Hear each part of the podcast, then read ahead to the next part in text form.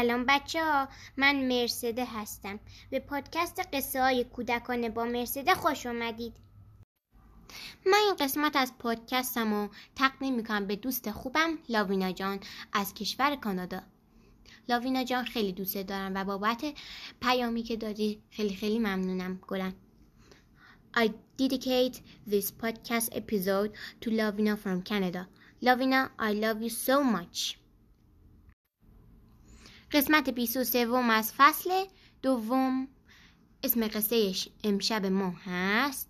رازی که دهن به دهن گشت. و نویسنده این قصه هم خانم هدی افشاره مردی سالها کار کرده بود و یک عالم طلا و سکه جمع کرده بود. او هر شب ترس این را داشت که طلا و سکه هایش دزدیده شود. برای همین طلا و سکه هایش را داخل بالشش میریخت و آنها را موقع خواب زیر سرش میگذاشت. اما هر شب خواب این را می‌دید که کسی بالشش را از زیر سرش می‌کشد و همیشه با ترس بیدار می‌شد و بالشش بالش را محکم بغل می‌کرد. بعد از مدتی او تصمیم گرفت پولها و طلاهایش را داخل کمد مخفی کند. همین کار را هم کرد و در کمد را بست و کلیدش را زیر فرش گذاشت. او یک گربه خانگی داشت که خودش را با او سرگرم می کرد تا از تنهایی در بیاید. یک روز گربه گرسنه بود و هر جایی را میگشت چیزی پیدا نمی‌کرد که بخورد. گربه میو میو می‌کرد اما مرد هیچ اهمیتی به او نمی‌داد. او همینجور دنبال چیزی برای خوردن میگشت که یک دفعه فرش را کنار زد و زیر فرش کلید را دید و فکر کرد که تکه ای غذا پیدا کرد و پس, پس آن را به سرعت قورت داد. وا وا مرد هرچه فریاد زد که نخور و نخور اما هیچ فایده ای نداشت. گربه کلید را قورت داد. با سر و صدای مرد همسایه اش نگران شد و به خانه او آمد و صاحب خانه را ناراحت در گوشه از خانه دید.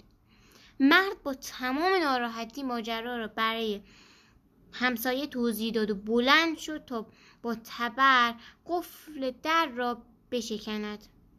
مرد همسایه که حالا تمام ماجرا می‌دانست به او پیشنهاد کرد که ثروتش را در زیر خاک مخفی کند تا سکه ها و طلاهایش در امان باشند. چه خوب! مرد از, همس... از حرف همسایه خوشش آمد و از او تشکر کرد. او بعد از خوردن نهار از داخل انبار بیل و کلنگ را برداشت و به کندن باغچه مشغول شد. کسی که توی کوچه رد می شد و صدای بیل و کلنگ را شنیده بود از همسایه که توی کوچه ایستاده بود پرسید اینجا چه خبر است؟ مرد همسایه هم همه ماجرا را برای او تعریف کرد. کسی که رد می‌شد هم رفت و آن ماجرا را برای یک نفر دیگر گفته او هم به یک نفر دیگر گفته او هم به یک نفر دیگر گفته او